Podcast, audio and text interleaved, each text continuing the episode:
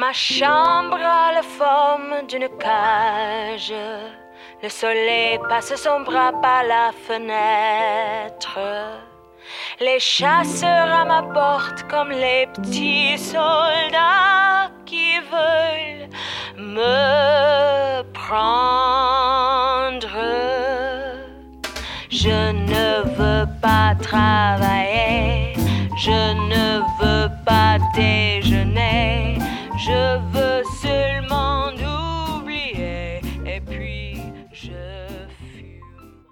Mesdames et messieurs, bonjour à tous. Bienvenue chez vous sur Samba Radio, pour l'émission radiophonique Paris est une femme. Siamo Chiara e Roberto e da oggi cammineremo insieme lungo la Senna. Ci addentreremo nei vari quartieri parigini per scoprire le tante storie dei personaggi che hanno reso immortale questa città.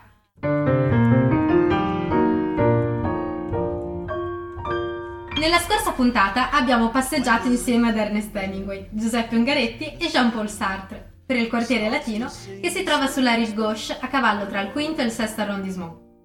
In questa puntata staremo invece sulla rive droite, dalla parte opposta della Senna, approfondendo il primo arrondissement.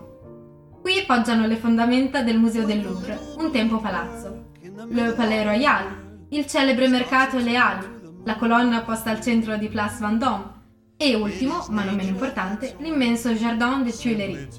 Iniziamo proprio da questo. Da che mondo è mondo, ogni donna ha sempre desiderato di essere omaggiata, corteggiata e amata.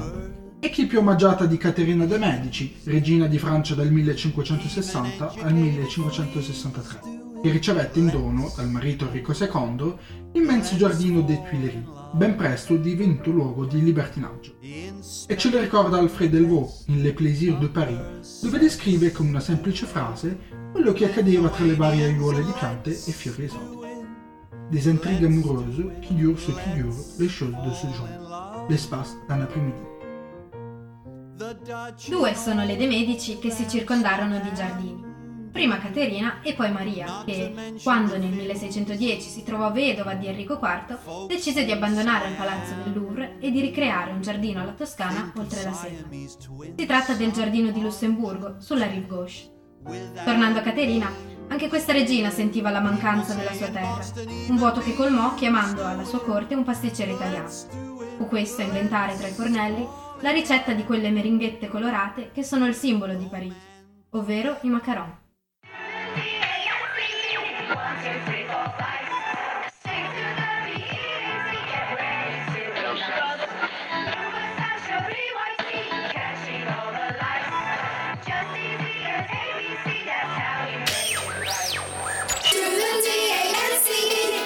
Two, three, four, five. Stick to the B-E-A-T, get ready to ignite. You were such a P-Y-T, catching all the lights. Just easy as ABC, that's how we make.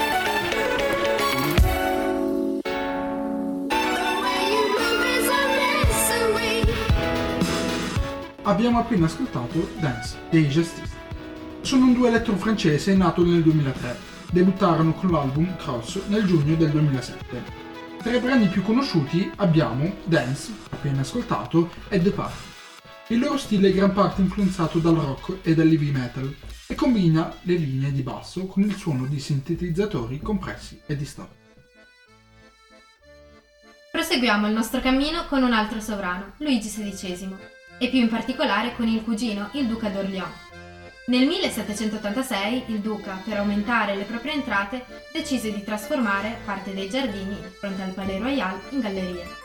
In queste pare ci fosse un negozio in cui la rivoluzionaria Charlotte Corday comprò il famoso coltello usato per pugnalare Jean-Paul Marat. Nella sua vasca da bagno, al memorabile grido di Uccide un uomo per salvarne centomila. Tra l'altro, questo episodio fu dipinto sotto il titolo di La morte di Marat da Jacques-Louis David nel 1793. Altri commerci fiorirono sotto le gallerie, tra cui scommesse, borsa clandestina e prostituzione di ogni genere. All'epoca si contavano 2000 prostitute e la notte, ricorda Balzac nel romanzo Le illusioni perdute, quelle donne attiravano dunque la sera alle Galerie des Bois una folla così numerosa che si procedeva al passo, come in una processione o a un ballo mascherato. Quella lentezza che non infastidiva nessuno, serviva all'esame. Ma, al di là di negozi e curiosità, la grande bellezza del Palais Royal rimane sempre il suo giardino, sdraiati su una delle chaise longue messe a disposizione dal comune, ideata per la prima volta da Le Corbusier.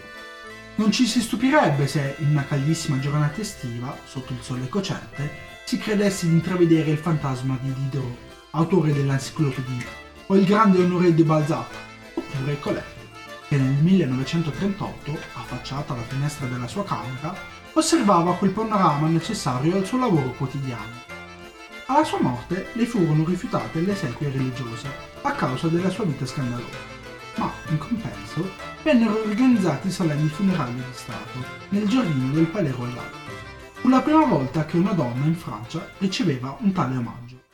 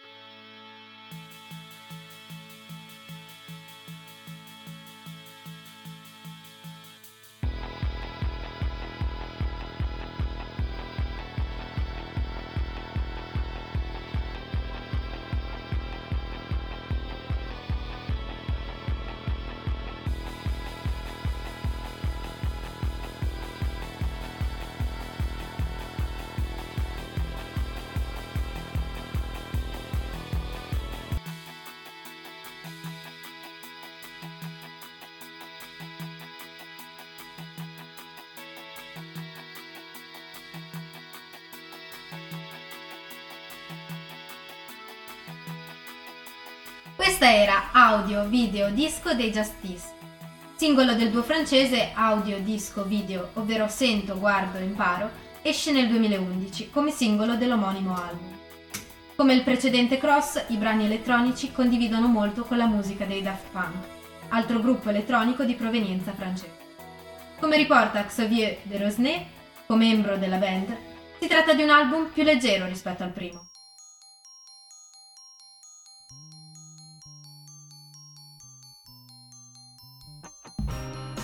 Tappa del nostro itinerario, che ha come protagonisti i sovrani francesi, è il celebre Palais du Louvre, diventato museo nel maggio del 1791. Il palazzo, costruito durante il regno di Filippo Augusto, divenne la residenza dei Rois nel 1526. Una corte in cui intrighi amorosi si prestano da sfondo all'opera di Madame de Lafayette, intitolata La Princesse d'Autriche la quale narra di una donna che dopo essere stato oggetto di un matrimonio di interesse incontra, durante un ballo organizzato dalla regina al Louvre, un giovane e seducente gentiluomo, Monsieur de Nemours, che si innamora di lei, un amore che verrà corrisposto. Una delle sottotrame che vede coinvolto il Louvre viene riportata da Ernest Hemingway nel noto libro Festa Mobile, di cui abbiamo parlato nella scorsa puntata. Per l'esattezza siamo al ristorante Michaud, un prestigioso locale sulla rive gauche dove anche James Joyce era solito pranzare. Tu sai che io non sono mai stato a letto altro che con Zelda? No, non lo sapevo, rispose Hemingway, un po' stupefatto da questa intimità. In quei giorni parigini Francis Scott Fitzgerald era un po' depressa a causa di Zelda, la compagna di una vita, fascinosa musa dal temperamento fortemente problematico. Scotty sentiva il bisogno di confidarsi con qualcuno e aveva invitato a pranzo il suo amico Ernest. Così, dopo varie portate e bicchieri di vino, disse Zelda una volta mi ha detto che fatto come sono non avrei potuto rendere felice una donna ed è stato questo in, in origine a sconvolgerlo. Ha detto che era una questione di misura.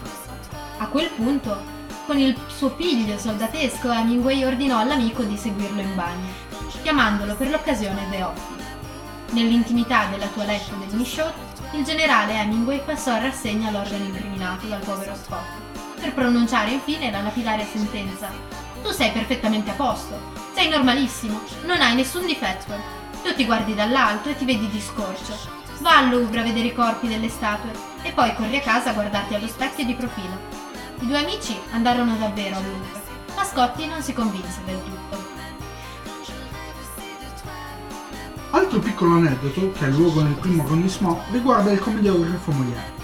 Egli viveva in Rue de Richelieu 40 e fu proprio qui che morì. Più esattamente, una sera del 1673, alla fine della quarta replica del Malade Imaginaire dove recitava come protagonista, Molière collassò tra gli applausi scroscianti, proprio alla chiusura del sipario. Il pubblico non si accorse di nulla, gli attori lo caricarono sulla sedia di scena riportandolo nella sua lussuosa abitazione. Invano fu chiamato un prete per l'estrema unzione. Nessun religioso si volle assumere questa responsabilità. Infatti, all'epoca, l'unica possibilità per chi esercitava nel teatro leggero di guadagnarsi una sepoltura consacrata era abiurare dalla professione di comico.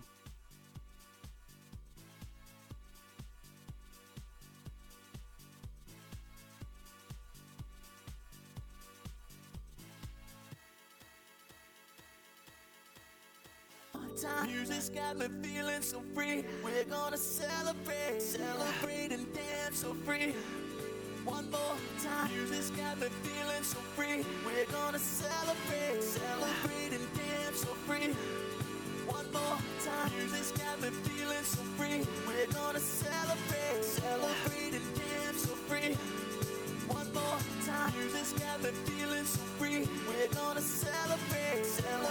Questa era One More Time dei Daft Punk. Siamo sempre in ambito elettronico e sono sempre due ragazzi francesi. Il duo si forma nel 1993. Sono rarissime le fotografie che ritraggono i volti dei due musicisti, poiché i due appaiono quasi sempre vestiti da robot.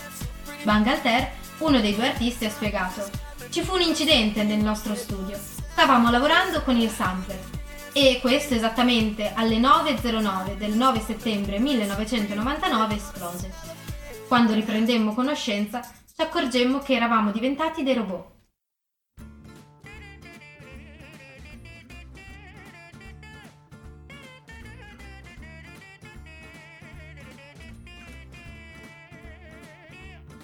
Infine, eccoci arrivati alle Halles du Baltar, lo storico mercato parigino.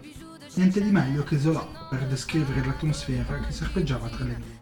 E nell'attimo in cui il protagonista, Laurent, è alla ricerca del suo fratellastro, che secondo quanto scritto Le Ventre de Paris, si perde nel labirinto. C'était l'agonie. Le frisson du matin le prenait. Il claquait des dents, il avait peur de tomber là et de rester par terre. Il chercha, ne trouva pas un coin sur un banc. Il y aurait dormi, quitte à être réveillé par les sergents de ville. Puis, comme un déblouissement l'aveuglait, il s'adossa à un arbre, les yeux fermés, les oreilles bourdonnantes. È stata un'agonia. Il gelo del mattino lo prese, batteva i denti, aveva paura di cadere e rimanere per terra. Cercò, ma non riusciva a trovare un posto su una panchina. Ci avrebbe dormito, anche col rischio di essere svegliato dai poliziotti. Poi, dato che un bagliore lo accecò, si appoggiò contro un albero. Gli occhi chiusi, le orecchie ronzanti. Le Halles saranno abbattuti nel 1971. Si doveva demolire la zona per permettere la costruzione della stazione RER, Châtelet e Forum des Halles. Molti furono i comitati che si opposero a tale abbattimento, non ottenendo alcun risultato. Robert Duaneau, il fotografo citato prima, imprimerà nei suoi rullini gli ultimi giorni del mercato.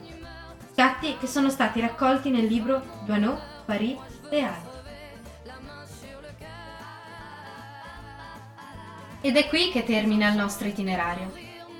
Vi lasciamo liberi di scoprire e assaporare i tanti segreti che questo arrondissement cela al suo interno. Riprenderemo la vostra mano fra 15 giorni per avventurarci insieme in quelle che sono le storie, gli aneddoti e i personaggi del prossimo arrondissement.